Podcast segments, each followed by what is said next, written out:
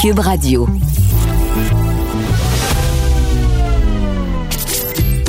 Caroline Saint-Hilaire. Caroline Saint-Hilaire. Une animatrice pas comme les autres. Cube Radio. Bonjour, oui, très heureuse encore une fois de vous retrouver cette semaine. J'espère que vous avez eu une bonne semaine malgré euh, les nouvelles, euh, disons-le franchement, euh, plutôt tristes parfois, mais des fois aussi enrageantes. Quand on constate que sept femmes ont perdu la vie en sept semaines.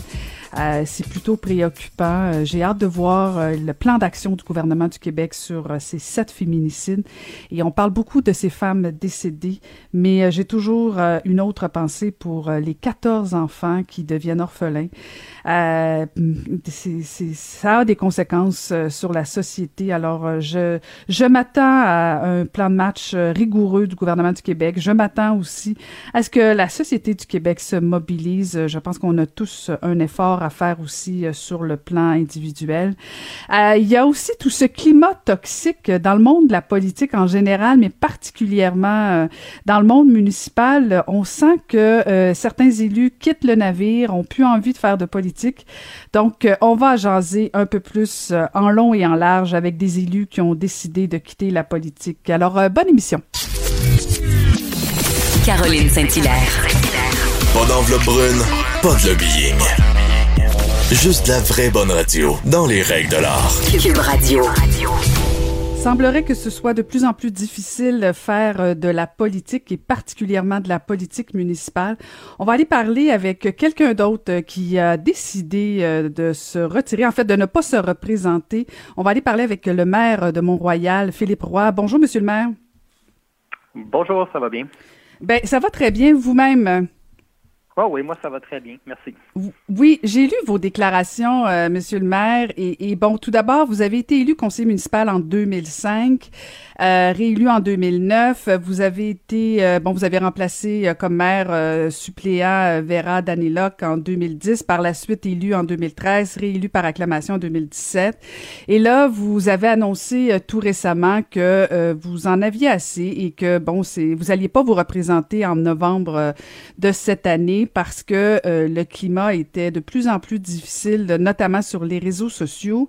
Qu'est-ce qui a changé selon vous, Monsieur Roy, de, de, de, de la première fois où vous avez été élu en 2005 versus aujourd'hui en 2021? Bien, écoutez, premièrement, entendons-nous, c'est euh, je ne quitte pas juste à cause des médias sociaux. La raison mhm. pour laquelle je quitte, c'est ça faisait 16 ans, puis je trouvais qu'il était temps de laisser euh, une nouvelle génération euh, prendre sa place. Mais j'ai profité de mon de mon annonce pour justement amener ce sujet-là, des questions des médias sociaux. Euh, c'est très clair que depuis, depuis à peu près deux ans, le ton a changé sur les médias sociaux et c'est rendu très difficile pour les élus de faire leur travail dans ce contexte-là. Eh, eh, expliquez-nous exactement qu'est-ce qui est plus difficile. Est-ce que c'est parce que euh, les gens sont plus euh, actifs? Est-ce que les commentaires sont plus agressifs, plus personnalisés? En quoi, en quoi le ton a changé sur les réseaux sociaux? En fait, c'est c'est pas ça du tout c'est qu'on on, réalise maintenant que sur les médias sociaux, il y a des plateformes qui sont montées où il y a complètement une réalité euh, complètement fictive qui se crée, où des gens se permettent, souvent sous l'anonymat, d'avancer des, choses, d'avancer des points de vue qui sont complètement faux et qui en profitent pour avoir des critiques vraiment difficiles et très, très personnelles envers les élus. Alors, ça nous amène à constater qu'il y a comme un bris de confiance entre l'élu et le citoyen, parce qu'il y a des gens qui préfèrent s'abreuver d'informations auprès de ces sites-là au lieu d'aller à la ville où, où ils devraient avoir la vraie information. Hmm. Avez-vous été victime vous-même, M. Roy, de, de, de fausseté dans des nouvelles ou dans des allégations fausses? Constamment depuis deux ans. C'est vrai? Comme quoi, par exemple? Oh, oui. Ben, on a des sites, on a des sites internet euh, qui se qui se dédient, il y a peut-être 15 citoyens qui les euh, qui les, les gèrent et qui tout ce qu'ils font, c'est qu'ils partent des rumeurs, ils attaquent l'intégrité des, des élus. Pas juste moi, les autres membres du conseil aussi en ont en ont goûté. Alors, c'est beaucoup des attaques personnelles, beaucoup des attaques sur ton intégrité, euh, sur ta probité. Alors, euh, ouais, ouais, ouais, ouais, je l'ai vécu. Ah, est-ce que c'est propre à Ville-Montréal selon vous? Est-ce que c'est ou si vous avez l'impression que c'est quand même généralisé?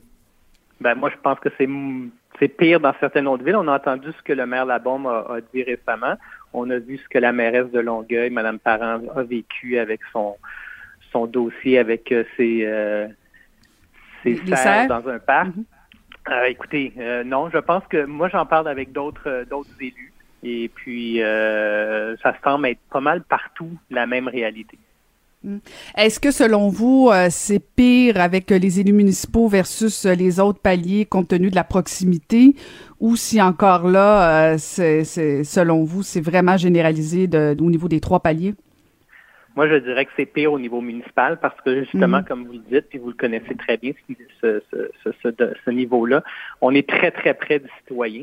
Alors, euh, on, on, on, voit nos électeurs, on, les rencontre. On a un événement qu'on appelle la période de questions au conseil municipal à chaque mois où on est en contact direct avec nos résidents. Alors, euh, c'est sûr que cette proximité-là rend encore plus difficile la question des médias sociaux. Là, la question à, à 100 dollars, Monsieur Roy, euh, si tout le monde, ben en fait là, vous, vous avez bien clarifié là, c'est pas la seule raison pour laquelle vous quittiez, mais mais on, on sent bien qu'il y, a plusieurs acteurs qui décident de quitter. Euh, si des joueurs importants et intéressants quittent, ou s'il y a un manque d'intérêt pour se lancer en politique municipale, on a vu l'UMQ vouloir lancer sa campagne respect là, pour que ce climat-là de toxique envers les élus cesse. Euh, Qu'est-ce qu'on peut faire pour que, que que, ces, allégations, ce climat toxique-là diminue pour qu'il y ait plus de gens qui aient envie de se présenter? Est-ce qu'on peut faire quelque chose? La réponse est sûrement oui. Ben, un, avoir cette discussion-là qu'on a actuellement, c'est bon. Euh, que, les élus dénoncent ce genre d'abus-là, je pense que c'est important. Ensuite, il y a une question d'éducation. Euh, c'est pas normal que des résidents, que certains de nos résidents, qui sont souvent des gens éduqués, qui ont une éducation et tout, préfèrent aller chercher l'information auprès de sites euh, qui de sites complètement euh, euh, où ils véhiculent des, des, des, propos complètement fous que d'aller à la ville, à l'hôtel de ville. Moi, dans mon cas, j'ai vécu des, des, cas particuliers. Là, je peux prendre un exemple. on a un projet, il y a des citoyens qui s'inquiètent pour le trafic sur leur rue. Je vais faire du porte-à-porte sur cette rue-là pour les rencontrer.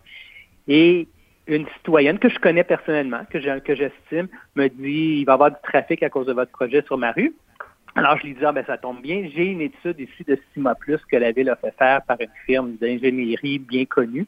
Je vais vous laisser copie de l'étude. Lisez-la, vous allez voir, il n'y a pas d'impact sur votre rue. Et de me répondre, ah, oh, non, non, non, moi, tout ce qui vient de la Ville, j'y crois pas. J'aime mieux croire ce que les opposants disent. Alors, quand on est rendu. on part de loin. Bon, mais là, on part de loin, puis on a l'élu perd toute, toute sa raison d'être. On, ne représente soudainement plus le citoyen. On est comme devenu un adversaire. Alors, il, faut se questionner sur qu'est-ce qu'on va faire en là. Oui, puis c'est plutôt préoccupant. Vous faisiez référence au fait, bon oui, j'ai fait de la politique municipale, puis je sentais bien qu'à la fin, il y avait comme quelque chose qui était en train de se passer au niveau de la mobilisation des citoyens euh, qui, qui allaient consulter à gauche et à droite. C'est comme si euh, tous les citoyens devenaient aussi beaucoup des experts. Euh, est-ce que selon vous, c'est pire avec la pandémie où justement on a vu tous ces euh, débats, les anti-vaccins, les anti-pandémies, bon, euh, anti-Covid? Est-ce que est-ce que c'est pire avec la pandémie ou ça part d'avant ça?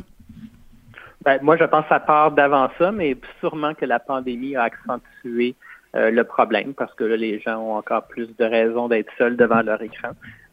mais c'était, ça avait commencé bien avant ça. En tout cas, mm. dans mon cas à moi. Euh, on avait commencé à vivre ça, je dirais, au moins un an avant la pandémie, cette question-là de, de fake news, pour reprendre l'expression anglaise sur les, euh, sur les médias sociaux. Mhm. Vous allez faire quoi là maintenant, M. Roy, après novembre 2021? Euh, J'ai aucune idée. J'ai aucune idée. J'ai mon mandat à finir. Et puis on verra. je ne sais pas encore. Je ne me suis pas posé la question. Il n'y a pas de plan de carrière euh, sur un autre niveau politique. Euh, on sait que des fois, c'est comme euh, une tangente naturelle d'aller soit à Québec ou à Ottawa. Non, il n'y a, rien d'envisagé à ce niveau-là.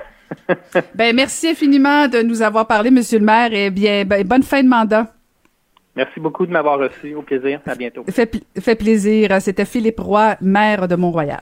Alors, un autre maire euh, se dit épuisé par les attaques personnelles. On va aller retrouver le maire de Verdun, Jean-François Parenteau. Bonjour, Monsieur le maire.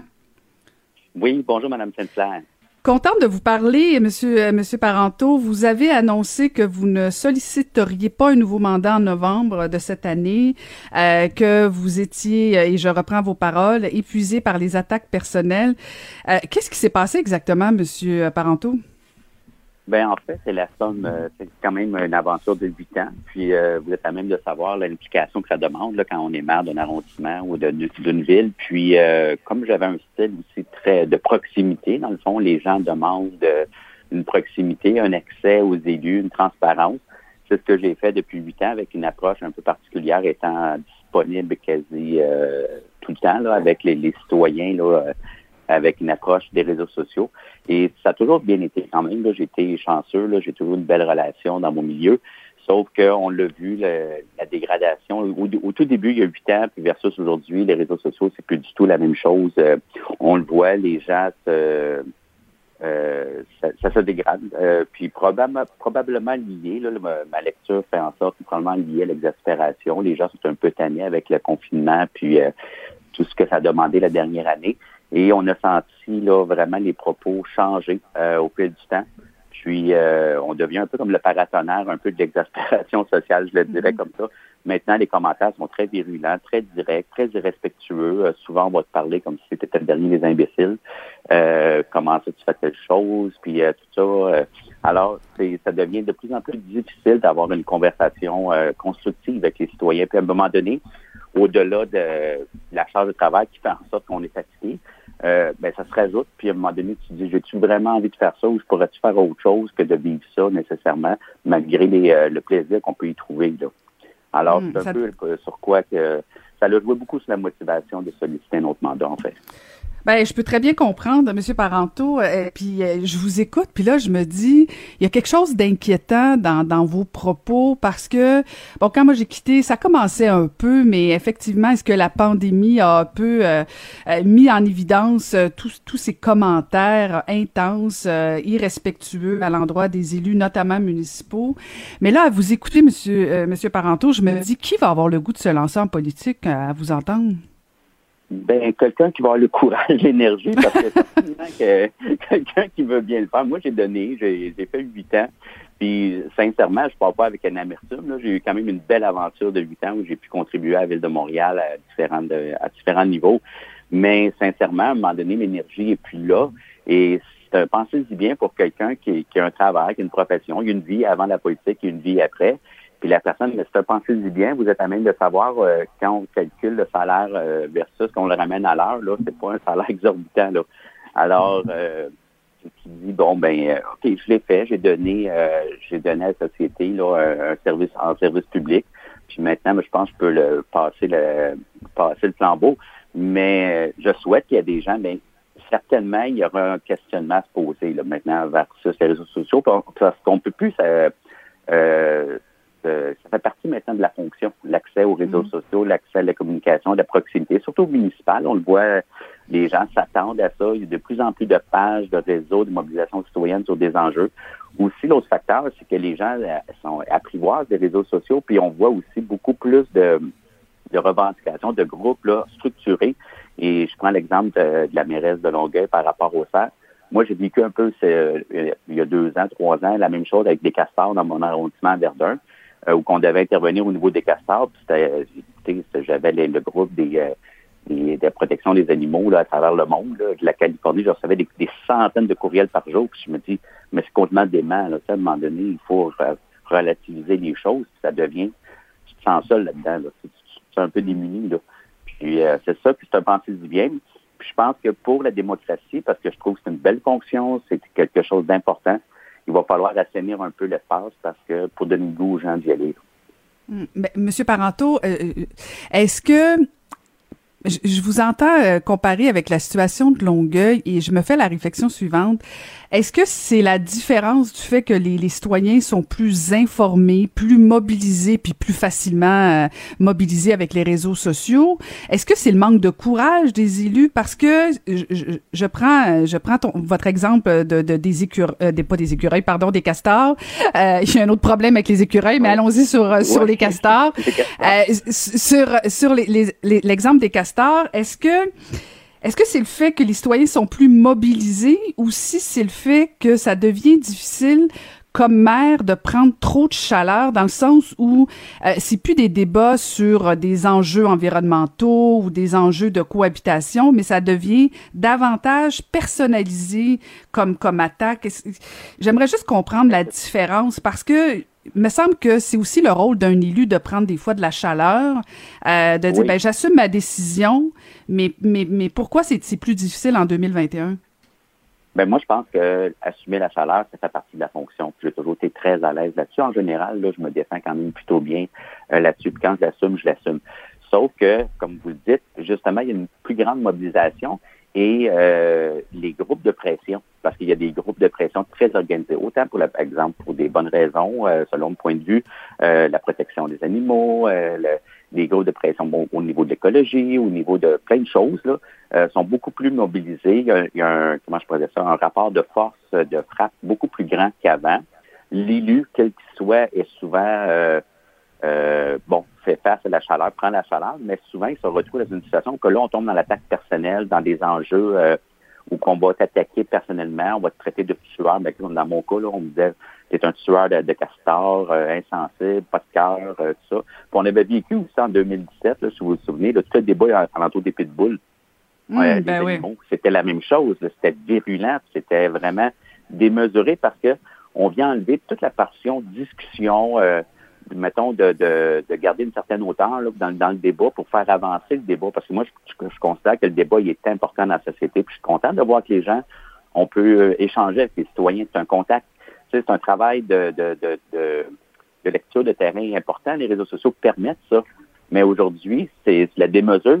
Puis malheureusement, c'est une poignée de gens, souvent avec des intentions très euh, ciblées, limitées, qui font en sorte que ça fait déraper le discours. Euh, puis vous êtes, moi je dis souvent, à la base, il y a un enjeu. C'est que le citoyen t'interpelle toujours avec un regard individuel d'un sujet. Et toi, tu réponds en général comme politicien avec un regard beaucoup plus euh, euh, plus large, plus politique, le plus euh, social. Alors, il y, a toujours, il y a toujours un décalage à la base, mais en partant. Mais là, c'est amplifié avec les réseaux sociaux, les structures, l'organisation. Mm-hmm. Et donc, pour vous, Monsieur Parenteau, bon, c'est ça, ça va être la fin de huit ans de vie municipale comme maire de Verdun. Est-ce que, est-ce que du, de la politique à un autre niveau, c'est quelque chose qui vous intéresse ou vous avez vraiment fait une croix sur la politique en général? Ben, pour le moment, sincèrement, je pense que c'est important de reprendre ces Ça, c'est une réponse politique, là, pour le moment. Oui, oui, oui. oui, oui, c'est une réponse politique, mais c'est une réponse sincère et honnête. Pour le moment, mon désir, c'est vraiment de faire un pas de recul. Je ne ferme pas la porte à, à, d'autres options, euh, mais c'est vraiment un saut dans le vide personnel parce que je me dis, euh, bon, j'arrive à un tournant aussi de ma vie où je me dis, bon, mais qu'est-ce que je fais pour la suite des choses? Puis, euh, je laisse toutes les portes ouvertes, mais on, on verra pour la suite. je vais terminer mon mandat quand même. J'ai fait mon annonce plus tôt. Euh, il me reste qu'en novembre, puis que je vais m'amuser à, savourer, dans le fond, le plaisir que j'ai de, faire euh, servir les citoyens. Puis après novembre, là, je pourrais réfléchir à la suite. J'imagine que quelqu'un comme Denis Coderre a essayé de vous faire changer d'avis pour que vous reveniez avec lui, là, quand même. Ben, Denis, c'est un ami. Euh, je m'en suis jamais caché. c'est certain que j'ai senti une certaine déception quand j'ai fait mon annonce, mais il a fait, il comprenait ma décision, puis il savait très bien. Il y a eu le même un passage aussi de pas évident en 2017. Puis euh, c'est ça. Alors j'ai pris une décision peut-être de pas renouveler mon mandat, puis de, prendre un pas de recul. Ben merci infiniment et euh, ben merci pour vos huit années de service. Bonne chance pour euh, la suite des choses. Merci, Mme Sinclair. Au revoir. Merci beaucoup. C'était Jean-François Parenteau, maire de l'arrondissement de Verdun.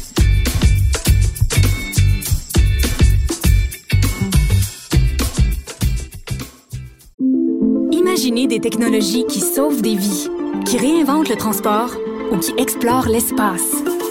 L'École de technologie supérieure en conçoit depuis 50 ans. 50 ans. Imaginez la suite. J'accepte avec, euh, avec fierté la direction, les commandes. Non, non, pas les commandes. Votre maison, c'est un espace où vous pouvez être vous-même. J'accepte d'être l'entraîneur-chef des Orignaux Atomes 2B de l'école. Mon amour, moins fort, la petite dame. Ah, excuse, excuse.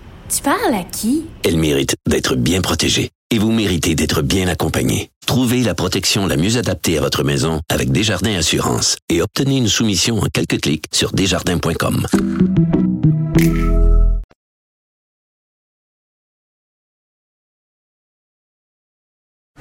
Pour elle, les réponses sont aussi des questions. Vous écoutez Caroline Saint-Hilaire. On va aller retrouver Varda Étienne. Bonjour Varda. Bonjour Caroline. Grosse semaine, en fait, grosse année 2021, Varda. Euh, on, on, on fait le dénombre, le, dénombrement, pardon, de sept féminicides dans sept semaines et j'ajouterais 14 depuis le début de la pandémie, 14 orphelins avec ce décès, ce, ces meurtres de femmes euh, au Québec. Je, je, je voulais t'entendre là-dessus, Varda. Je sais que la violence conjugale est toujours un dossier euh, qui te bouleverse, qui te choque, euh, mais on peut pas ne pas en parler, toi et moi, cette semaine. T'as raison, Caroline. Moi, ça me bouleverse à un point. Je suis complètement sidérée, je suis dépassée, je suis en colère, je suis révoltée. Mais surtout, j'ai ce grand sentiment d'impuissance, c'est-à-dire que moi, en tant que femme, en tant que mère, j'ai deux garçons et une fille, je me sens dépassée et je pense que ma contribution, si le terme est, si le terme est approprié dans le contexte, j'ai deux garçons, un de 28 ans et le plus jeune va avoir 18 ans dans un mois. Et je leur répète, Caroline, ce depuis le berceau, et je n'exagère même pas, à quel point le respect, c'est important. Surtout le respect lorsqu'on parle de conjointe. Et je leur dis aussi, avant de penser de commettre n'importe, quel acte de violence ou de brutalité envers une femme, pensez que vous avez une mère, pensez que vous avez une sœur, une, deux grands-mères, des tantes, des cousines à lesquelles vous êtes très, très, très attachés. Donc, imaginez un moment que ces femmes-là, ces femmes-là, elles aussi sont mères, sont sœurs, sont amies, sont cousines de quelqu'un. Il n'y a rien au monde, rien qui justifie un acte de brutalité du genre. Encore plus, et c'est pire qu'on parle de, de, mort, donc de, de féminicide. Mais je te dirais, Caroline, j'ai beaucoup pensé, euh, parce que comme je, t'ai dit, j'éprouve énormément de colère lorsque je pense à ça, mais j'ai une pensée aussi pour ces hommes. Ces hommes qui sont clairement dans une profonde détresse. Qu'est-ce qu'on fait pour accompagner ces hommes-là? Parce que, tu sais, moi, j'ose croire que les gens ne naissent pas violents au départ. On a tendance aussi, malheureusement, à répéter des gestes qu'on a soit vus ou vécus lorsqu'on était plus jeune. C'est-à-dire que si tu es un garçon qui a été élevé dans un contexte, dans un milieu familial où tu voyais ton père abuser ta mère, ta grand-mère se faire abuser par son, par son propre conjoint, malheureusement, il y a de fortes chances que tu répètes ces actes-là. Alors, qu'est-ce qu'on fait? Le premier ministre, euh, bon, a, non seulement pas souligné, mais il a euh, dénoncé ces, ces actes-là, ces actes de brutalité, de violence conjugale il y a quelques semaines. Mais le dire ce n'est pas assez. On le répète depuis que le monde est monde, le monde il manque un manque criant de ressources pour venir en aide autant ces femmes qui sont victimes de violences conjugales et ces hommes qui commettent ces crimes odieux. Donc, qu'est-ce qu'on fait, Caroline? La question, malheureusement, je n'ai pas la réponse. Mis à part de verser des larmes puis d'éprouver, comme je te dis, énormément de colère face à cette situation, euh, je ne sais pas quoi faire et force et d'admettre, il faut constater aussi que depuis la pandémie, les cas se multiplient. Bon, c'est vrai qu'il y a toujours eu des cas de féminicide, de violence conjugale, mais on fait quoi? Et ceux qui pointent les doigts, et, puis moi j'en ai lu là des, des, commentaires du genre sur les réseaux, oui, mais pourquoi qu'elle s'en va pas? Mais c'est pas aussi facile à dire qu'à faire. Combien de fois on entend ces femmes-là, elles sont, elles sont complètement démunies, elles vivent dans la peur constamment, elles ont des enfants. Et puis ces hommes-là, ils sont extrêmement manipulateurs, menteurs, euh, d'une violence inouïe. Quand le mec te dit, ouais, tu vas aller porter plainte à la police, ben garde, moi je vais m'attaquer à toi et les enfants. Si tu quittes, je vais à l'encours, je vais prendre les enfants. Moi, je peux pas m'imaginer en tant que mère. Moi, Caroline, comme toute mère qui se respecte, je donnerais ma vie pour mes enfants. Je donnerais ma vie pour mes enfants. Donc, je veux dire, c'est puis permets-moi l'anglicisme, mais c'est damn if you do, damn if you don't. Qu'est-ce que tu fais dans, dans, dans des cas pareils? Est-ce que toi, tu as la réponse? Ben en fait, euh, tu as raison, Varda, que le, le, le, chantier est vaste parce que tu peux pas intervenir juste à une place en pensant que tu vas régler, tu vas enrayer la violence conjugale.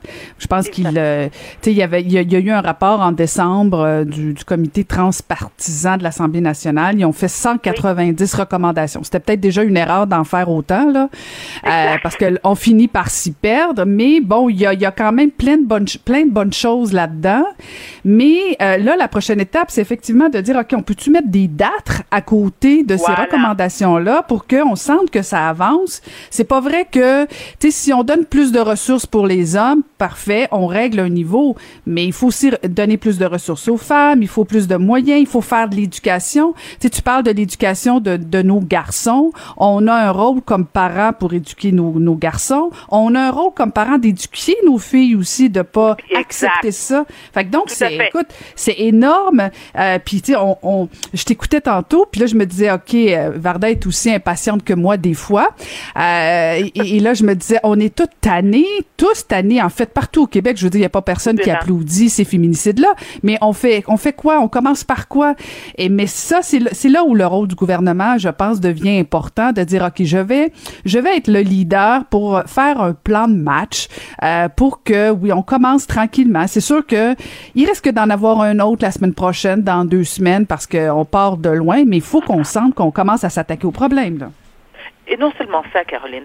Tu sais, moi, lorsque j'entends qu'il y a des organismes, des centres qui accueillent ces femmes qui sont en détresse et qu'elles sont obligées, imagine de leur dire, il n'y a plus de place. Donc, tout le courage que, ah, ça prend pour sortir d'une relation toxique, violente, abusive, et que tu veux te, te, te retrouver en, en c'est-à-dire saine et sauve avec tes enfants protégés à l'abri de ces hommes-là qui sont violents, et on te dit, il n'y a pas de place, euh, excuse-moi, là, il y a, véritablement un problème. Et je pense que c'est un problème euh, qui doit être adressé en urgence et pas seulement faire des discours de politiciens, avoir, avoir, avoir des Kodak, puis non, non, non, agissez. Moi, je me lasse. Sincèrement, je deviens complètement impatiente, puis je roule des yeux jusqu'à voir mon cerveau lorsque je les vois. Et je ne pointe du doigt personne, mais le gouvernement, et je suis convaincue qu'ils sont bien intentionnés, mais on veut des preuves concrètes aussi. Mhm. Ces hommes, bon, naturellement, le, le, pire des scénarios, ce sont les cas de féminicide, mais avant d'arriver à ce niveau-là, elles en mangent des taloches, elles en mangent des, coups, elles se font brasser. Ces hommes-là, lorsqu'ils se retrouvent devant un juge, on peut arrêter les sentences bonbons? Je me dis, si entre, je veux dire, entre écopées de, je sais pas moi, trois ans de prison qui, euh, tu sais, ça s'avère être six mois, on peut-tu donner un 15 ans ferme? Parce qu'on se le cachera pas. En prison, ces hommes-là, ils en mangent une calice excuse-moi d'utiliser ce terme-là, mais ils se font tabasser copieusement. Et moi, sincèrement, Caroline, pas beaucoup c'est pour ça. Moi, je fais comme, bon, on fait comme si on n'a rien vu, parce que c'est une lâcheté.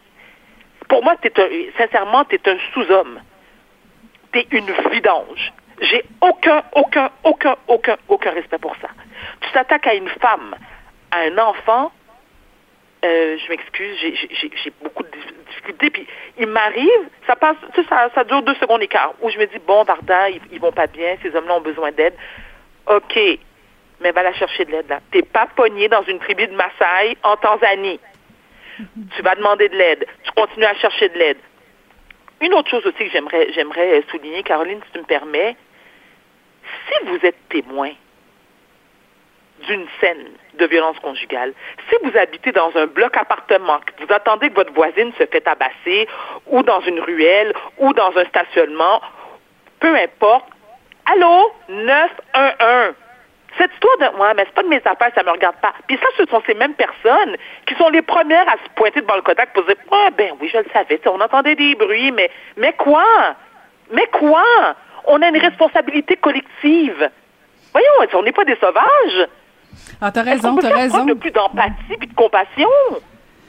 T'as raison, mais euh, c'est très confrontant ce que tu dis parce que euh, bon, je l'ai jamais vécu, mais j'essaie d'imaginer euh, d'entendre ce genre de bruit-là. Effectivement, ton premier réflexe, c'est soit d'aller cogner à la porte, savoir si la personne est correcte, c'est soit d'appeler le 911. Mais encore faut-il que même si la police se pointe, que la victime porte plainte, faut qu'elle veuille sortir. Donc, je sais pas jusqu'à quel point on rend service. T'imagines Varda que si tu portes plainte et que la police débarque, c'est fort possible qu'elle en mange une plus forte après. Euh, donc, euh, attends, attends, attends, permets-moi de t'interrompre, s'il te plaît. Je ne sais pas depuis combien, je sais que ça fait quelques années maintenant, si la victime ne veut pas porter plainte, la police et le procureur de la couronne peuvent, porter plainte, eux. À un moment donné, mm. on le sait, on le sait, c'est le, syndrome de, de, de, de, Stockholm. Combien de femmes qui sont, je veux dire, euh, étouffées par la peur, lorsque la police se pointe, peur de représailles, et comme tu dis que les coups, elles vont recevoir encore pire, et, là, elles risquent d'être une autre victime de féminicide, euh, hésitent et préfèrent ne pas porter plainte. Mais la police, à un moment donné, là, il y a un minimum de bon sens, et ils font, parce que la police doit être formée, il doit savoir que ces gens, ces femmes-là sont très réticentes à porter plainte. C'est à la police, c'est aux autorités de faire, vous savez quoi, madame? Parfait, vous ne voulez pas porter plainte. nous, on porte plainte. Nous, on est témoins. Nous, on a vu vos coups. Nous, on a vu les murs. Nous, on a vu vos enfants terrorisés par la peur. Hmm. Regardez, votre agresseur, on l'embarque. Pas demain, pas dans trois jours, tout de suite, immédiatement, ah ouais, dans le champ de police. Moi, je n'ai tolérance zéro, aucune pitié. Et Caroline, à la limite, si tu as peur, si tu as peur d'aller frapper euh, à la porte, mais fais le 911. Parce que les policiers, eux, ils n'auront pas peur d'aller frapper à la porte. Moi, si sauver une vie, sauver une, femme de manger une autre volée, parce que je prends le risque d'appeler la police, ben tu sais quoi, Caroline, ça ne me dérange pas pantoute. Mm Pas pantoute, ouais. pantoute. Je pense que non, en tant que femme, en plus, en tant que mère, moi, j'ai une pensée, écoute, je, ne te cacherai pas, le dernier, le dernier cas de féminicide, la jeune Rebecca euh, Harry, 29 ans, mère d'un jeune enfant, je pense que son gamin, il doit avoir 7 ou 8 ans. 14 enfants, tu l'as mentionné, 14 enfants qui se retrouvent du jour au lendemain orphelins de mère. Tu imagines? C'est une catastrophe. Ah oui, c'est des enfants qui sont... ont pris le Seigneur qui s'en remettent. Ça, là, c'est au moins un 10 ans de thérapie couchée chez le psychanalyste. C'est pas banal. Tout à fait. Ah non, c'est euh, c'est ça parce qu'on parle de cette euh, horreur que qu'ont vécu les femmes avant de se faire tuer, euh, mais l'impact chez ces enfants-là, écoute, on en a pour des ah c'est épouvantable. Et, et justement Varda, je veux je veux absolument que tu nous parles. bien sûr, c'est un, sujet qui te touche aussi encore probablement un petit peu plus encore la santé mentale. je sais que tu fais une conférence parce que t'arrêtes pas de m'inviter, donc je pense que j'ai pas le choix d'y assister, mais c'est pour une bonne cause. Et donc, oui, c'est ça. Donc, une conférence le 30 mars que tu vas faire et euh, je tiens à le dire là, que c'est les profits iront euh, à la Fondation Jeune en tête. Euh, qu'est-ce que tu veux nous dire exactement? Alors, cette, merci Caro. Cette conférence aura lieu le 30 mars. Pourquoi j'ai choisi, la date du 30 mars? Parce que c'est la journée internationale de la bipolarité. Je trouvais que c'était une belle occasion pour justement souligner euh, cette, cette, cette journée-là.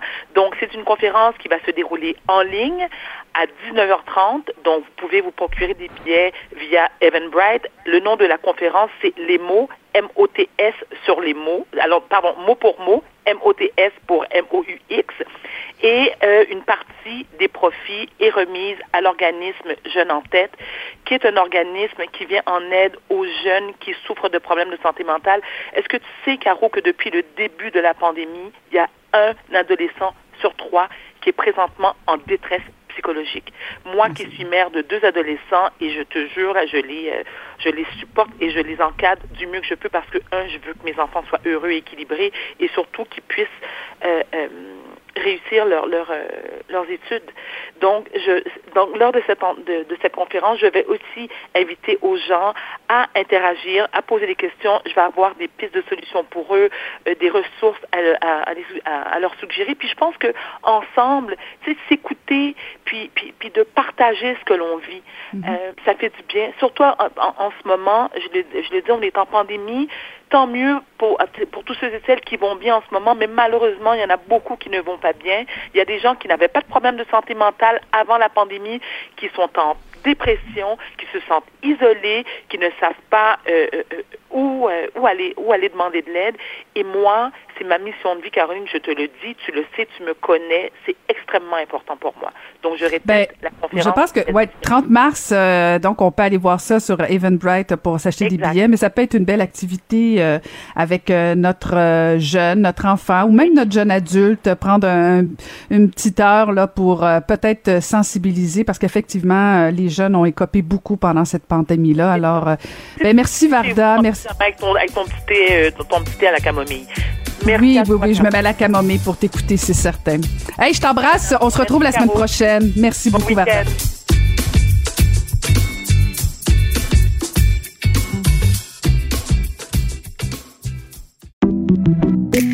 Merci, c'était vraiment délicieux. vous reviendrez là. Ah oui, vraiment, vraiment bon. Merci. Faites attention. Ah oui. OK, salut, à la prochaine. C'est un espace où vous pouvez être vous-même. Hey, c'était pas mangeable comme repas. Ouf. Elle mérite d'être bien protégée et vous méritez d'être bien accompagné. Trouvez la protection la mieux adaptée à votre auto avec Desjardins Assurance et obtenez une soumission en quelques clics sur desjardins.com. Protégez vos dépôts, c'est notre but. La SADC protège vos dépôts dans les institutions fédérales, comme les banques. L'AMF les protège dans les institutions provinciales, comme les caisses. Oh, quel arrêt! Découvrez ce qui est protégé à vos dépôts sont protégés.ca.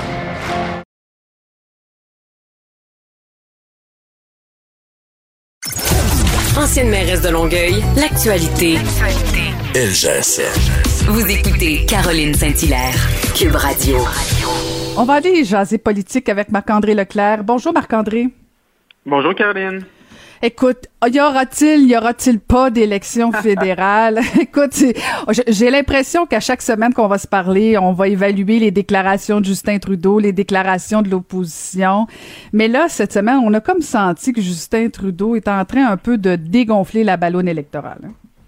Oui, exactement, Caroline. Donc, hier, euh, au cours de la semaine, des derniers jours, M. Trudeau a commencé un peu à, dans différentes entrevues. Puis là, tu as raison, on commence à tout analyser. Là. À chaque fois que M. Trudeau fait une entrevue, puis que l'animateur ou l'animatrice pose une question, et qu'on dit, mettons, est-ce qu'on va se reparler avant, pendant ou après la campagne? Puis là, ben, peut-être dans un petit bout, pas tout de suite. Fait qu'on va analyser ça.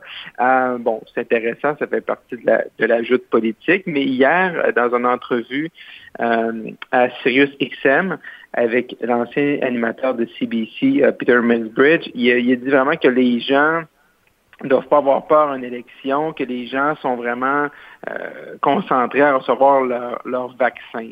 Et ça, ça va un peu dans la suite, Caroline, des derniers jours où on entend qu'il y aurait, il y aurait peut-être, euh, on espère que non, des problèmes au niveau de l'approvisionnement en vaccins. Et on sait qu'il y a une fenêtre électorale qui est devant lui pour M. Trudeau, mais que tout ça tient à, ce que la vaccination aille bien.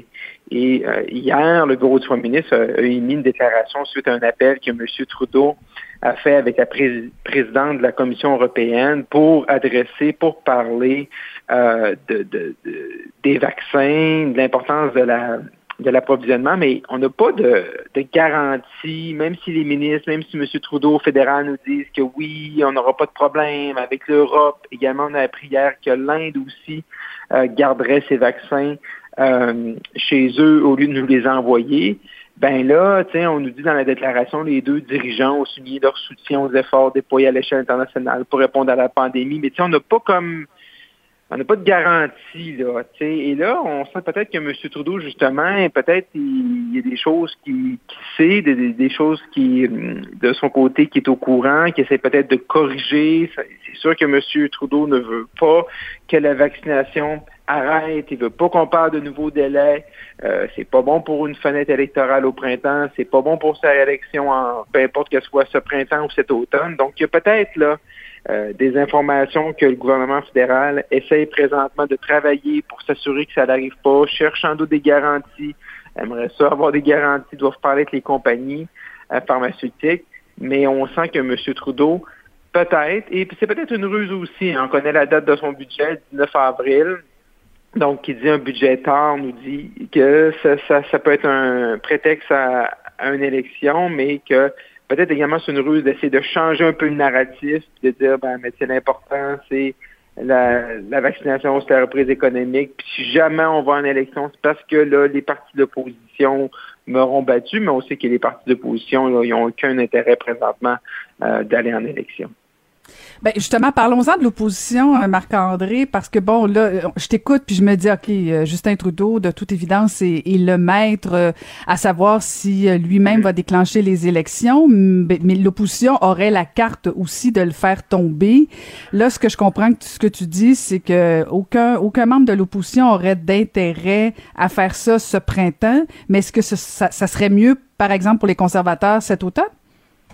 Oui, ben je pense que oui. Je pense que on a vu que pour M. O'Toole, euh, son, son, son congrès la semaine passée qu'on a jasé ensemble, son congrès s'est passé en deux temps. Première pour, première moitié qui a bien été, la deuxième c'était plus difficile. Donc M. Monsieur O'Toole veut faire un changement au sein de son parti, ce ce qui est une bonne chose. Euh, malheureusement, vu que M. O'Toole n'a pas fait la campagne euh, au leadership conservatrice sur le changement, ben ça va être difficile. Là, il y a quelques membres présentement qui disent bon ben c'est quoi ton plan là? Et ça, je pense que monsieur, malheureusement pour lui, monsieur O'Toole paye un peu pour le type de campagne à l'échefferie qu'il a fait. Il a fait une campagne à l'échefferie, il était passé très campé sur la poursuite, poursuivre les idées conservatrices, un peu la, continuité, tandis que monsieur McKay était vu comme quelqu'un qui allait un peu plus là, shaker là, euh, le temple conservateur, les idées, tout ça les ramener un peu plus, mettons, vers le centre droit. Donc, il, mais M. O'Toole s'est présenté comme étant le pionnier conservateur qui allait garder euh, la base satisfaite. Et là, il dit à la base, en d'entrée de jeu dans son discours vendredi soir passé, il dit, ben, il faut changer. Tu le pays a changé, il faut changer. Je pense qu'on s'entend sur le constat, mais euh, d'amener un parti à changer, d'amener sa base quand tu t'es euh, quand tu t'es campé comme étant l'homme de la continuité, bon, mais il y a un peu de ménage à faire. Donc, il y a besoin de temps, M. O'Toole, pour amener son, son parti euh, à, le suivre là-dedans. Ça se fait, mais euh, tu sais comment ça marche à l'intérieur quand un chef euh, dit on veut changer de parti. Le temps des gens qui sont un peu plus campés, la base, surtout des, pour les conservateurs de ne pas changer. Donc, à partir de ce moment-là, c'est sûr qu'il y a du travail à faire. Donc, il y a besoin de temps.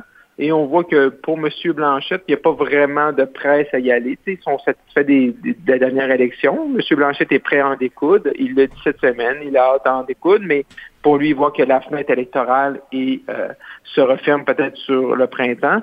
Et pour M. Singh, ben, avec toute l'histoire du professeur euh, Attaran, ben, on voit que M. Singh, le, Québec ne compte pas beaucoup pour lui dans sa stratégie électorale. Également, ça fait surprenant qu'il fasse tomber le gouvernement. Donc, euh, ça sera peut-être partie remise pour, pour cet automne. Ben écoute, on va suivre ça et j'ai l'impression que peut-être la semaine prochaine, Marc-André, on, aura un autre discours. Euh, un autre son de cloche, oui. un autre son de cloche, mais de toute façon, euh, ça risque effectivement de, de, de, bouger à partir du 19 avril euh, au niveau fédéral. Mais sinon, plus proche de, de, nous un peu, si on parle de vaccination, il commence à avoir, disons, une différence assez énorme entre Montréal et les régions au niveau de la vaccination. Euh, Marc-André? Oui, oui. On le savait qu'il allait avoir une grosse différence il y a quelques semaines quand le gouvernement du Québec nous a dit qu'il y avait environ 100 000 doses qui allaient être priorisées vers Montréal versus les régions. Mais là, on le sent et là, on peut, et là, euh, je vais donner des exemples qui sont très proches de moi, Caroline. Euh, on sait que M. Legault va se faire vacciner vendredi, le 26 mars. Et ça, il n'y a pas de problème. M. Legault décide de suivre les recommandations. Son groupe d'âge était ouvert, il a pris son rendez-vous. Il va à Montréal comme tout le monde se ferait présentement. Mais moi, je pense que M. Legault aurait pu se faire vacciner au début parce que je pense qu'un premier ministre euh, mérite quand même d'être protégé et on a besoin de lui aux commandes de l'État. Mais quand je prends mon entourage au lac Saint-Jean, euh, mon père, par exemple, il a le même âge que M. Legault, il n'a pas encore pris son rendez-vous. Il, ne peut pas encore le prendre parce que sa catégorie, d'âge, est 60-65 ans, n'est pas ouverte. Et si je prends des gens également qui sont dans mon entourage au lac Saint-Jean, 65-66 ans, oui, ces gens-là ont leur rendez-vous parce que la catégorie est ouverte, mais ça va au 8 mai. Donc, M. Legault, par exemple, qui a 63 ans, 64 ans, lui, c'est le 26 mars, mais des gens en région c'est rendu le 8 mai pour des gens de 65 ans et plus, donc on est rendu 43 jours plus tard. Mais ça, ça veut dire que mon père, qui n'a pas encore pris son rendez-vous, donc lui qui a le même âge que M. Legault, par exemple, et comme je dis, M. Legault, parfait, il a suivi les règles, puis tant mieux, il se fait vacciner demain. Mais c'est-à-dire que présentement, il n'a pas pris encore son rendez-vous parce que c'est pas ouvert et les rendez-vous sont complets jusqu'au 16 mai. Donc, on risque d'avoir peut-être deux semaines euh, deux mois de différence, excuse-moi Caroline, entre quelqu'un entre 60 et 65 ans à Montréal versus quelqu'un entre 60 et 65 ans à Robertval à Lac-Saint-Jean. Ça commence à faire beaucoup. Et là, qu'est-ce qu'on voit? Un peu partout? C'est Lac-Saint-Jean, l'Outaouais. L'Outaouais fait la dernière région au Québec en termes de, taux de vaccination. On voit que le nombre de cas augmente. Euh, présentement dans des éclosions dans les écoles, dans les milieux de travail. Et donc, à partir de ce moment-là, pourquoi il y a quelques semaines, c'était bon de prioriser des vaccins pour Montréal parce que c'était l'épicentre. Mais là, quand je lis les journaux puis que je vois c'est mon patelin chez moi où je suis né, qui est Robert Val, les deux écoles primaires, secondaires sont fermées actuellement pour deux semaines. Et là, les médias nous disent que c'est l'épicentre, que M. Dubé nous dit mardi en point de presse, non, on ne va pas envoyer plus de doses de vaccins dans ces coins-là du Québec. Et là, et toi aussi, Caroline, c'était beaucoup dans les médias, à l'ajoute, euh, à Cube, et je, suis que tu, vas te faire interpeller. Euh, il y a beaucoup de grogne. Et moi, chez nous, je me fais beaucoup interpeller par les gens de ma région, tu sais, qu'on n'est pas des citoyens de seconde classe. Puis pourquoi, tu sais, quand c'est bon pour Pitou, c'est pas bon pour Minou, tu sais, comme on dit en, bon québécois. Donc, euh, il faut faire attention. On savait que c'était un risque, mais là, les écarts, on savait que les écarts allaient être importants. Et là, on le voit parce que les gens commencent à prendre des rendez-vous dans notre entourage, qu'on est capable de quantifier ces écarts-là. Parce qu'en fait, euh, les gens s'attendaient à ce qu'on donne un petit coup pour Montréal, euh, mais là, c'est rendu pratiquement uniquement à Montréal. La différence, à mon avis, Marc-André, elle est trop grande, euh, et, là, ça va devenir effectivement un enjeu, parce que bon, tu parles du Saguenay, les cas augmentent. Là, ça ça, ça pas de bon sens. Là. Je, moi, je pense que tout le monde comprenait pour les 75 ans et plus à Montréal qu'on priorise. Je pense que tout le monde était d'accord. Là, quand tu es rendu à vacciner des gens de 60 ans à Montréal, puis que des gens de 70 en région qui sont pas vaccinés, mm-hmm. là tu te dis ah non ça n'a pas de bon sens là, il y a comme trop de différence. Puis tu sais, on n'a même pas besoin de se rendre euh, au Saguenay là, je veux dire même en Montérégie les gens ont de la misère, euh, les gens en Estrie ont de la ben misère, il n'y a pas de doses qui se rendent euh, nulle part.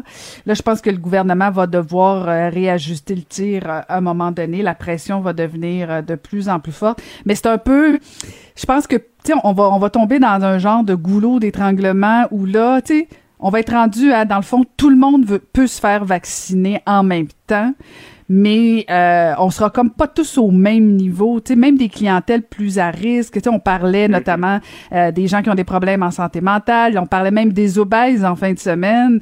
Euh, là, donc, et là, ça, écoute, là, la pression, d'après moi, va devenir très, très, très forte pour le gouvernement du Québec au niveau de la vaccination. Non, exact. C'est pas parfait. Ça peut jamais être mm. parfait. C'est une grosse opération. C'est sans précédent. Sauf qu'on le savait qu'il allait avoir des écarts. On les voit, on les vit. Je parle du Lac-Saint-Jean parce que c'est c'est mon entourage. T'es en conflit d'intérêt, Marc-André Leclerc. T'es en conflit d'intérêt. non, mais c'est les dates que je connais. Je n'appelle pas tout le ben, monde. je comprends. De vaccination. C'est les dates que les, gens, mais, les gens mm. dans mon entourage, euh, ma famille, ma belle famille me rapportent. Et c'est là que on est capable de de quantifier ces écarts-là. Et, et sans oublier que moi, ce qui me dérange un peu, Caroline, c'est que depuis les derniers jours, on voit comment l'ensemble du gouvernement puis de la, santé publique, tout le monde dit Ah non, non, non, c'est comme cette transmission communautaire, mais c'est pas à cause de la relâche. Et là, on a vu euh, certains directeurs de santé publique dire Ouais, peut-être, on commence à sentir les effets de la relâche. Moi, je pense que on, le savait, les variants, la relâche, c'était pas un bon cocktail. Puis là, présentement, on le vit. Euh, on voit des, des hausses, oui, au Saint-Lac-Saint-Jean, oui, en Outaouais, mais également un peu partout, tranquillement. Bas-Saint-Laurent également. On a vu des petites hausses en Estrie. Euh, donc, on, le sent. Euh, que c'est un peu que c'est un peu partout. Et moi je comprends pas encore. On en a parlé. Je veux pas rouvrir le débat mais c'est la relâche pour moi c'était quelque chose qui était qui était contrôlable et qu'on aurait pu reporter au mois d'avril. Et peut-être on aurait des meilleurs chiffres aujourd'hui euh, si on avait fait ça. Mais bon, on le saura jamais.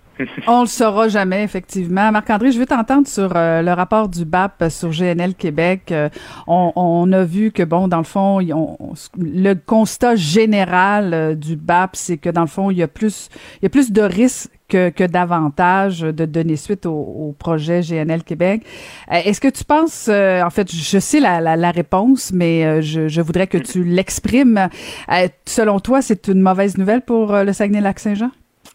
Ah, c'est sûr, c'est certain. C'est une très mauvaise nouvelle. Beaucoup. Pas selon Sylvain Gaudreau, Marc-André? Non, non, non, non, non, non, non, effectivement, on verra comment M. Monsieur Gaudreau va, va pouvoir se défendre euh, si- s'il veut se faire réélire euh, dans Jonquière, mais bien sûr, c'est une mauvaise nouvelle. C'est le plus gros projet euh, économique privé, euh, qui c'est 14 milliards. Des, des projets comme ça au Saguenay-Lac-Saint-Jean, ça passe pas tous les semaines. Il faut, faut se comprendre par rapport à ça.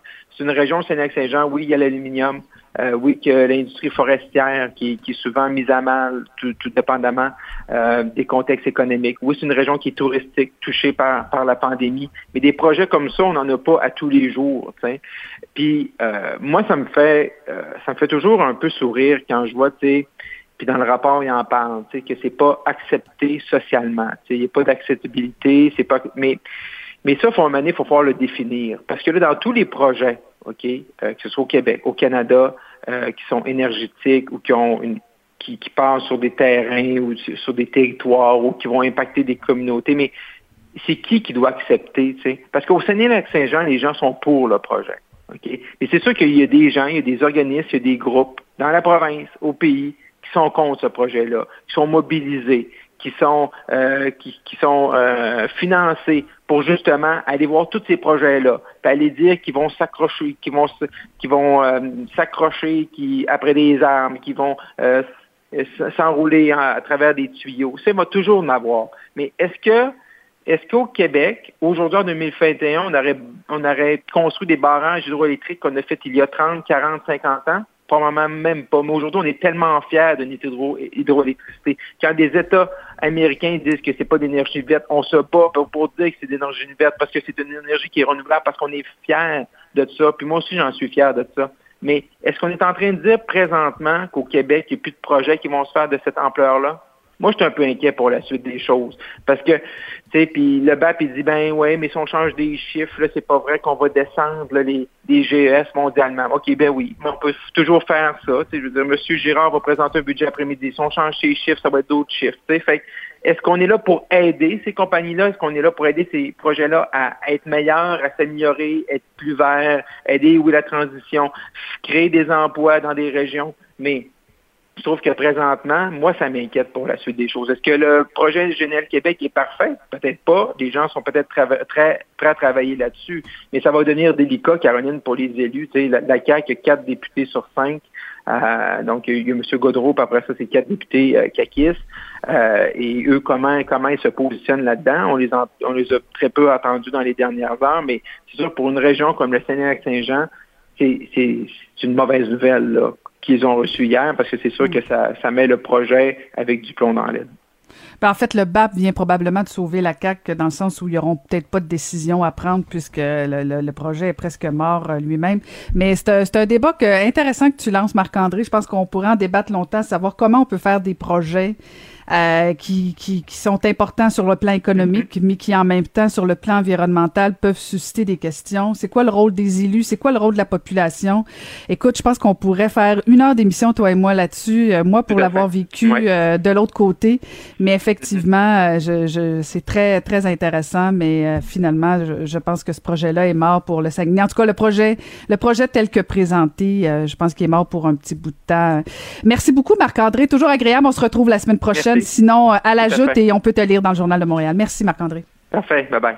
Merci encore une fois pour euh, cette belle émission. Contente d'avoir été là. J'espère que ça vous a plu. Je vais remercier euh, toute l'équipe qui travaille euh, à ce balado hebdomadaire. Merci à la mise en onde, Joanie Henry. Merci aussi à la recherche, William Boivin, Carl Marchand. Je vous dis bonne semaine et je vous retrouve la semaine prochaine.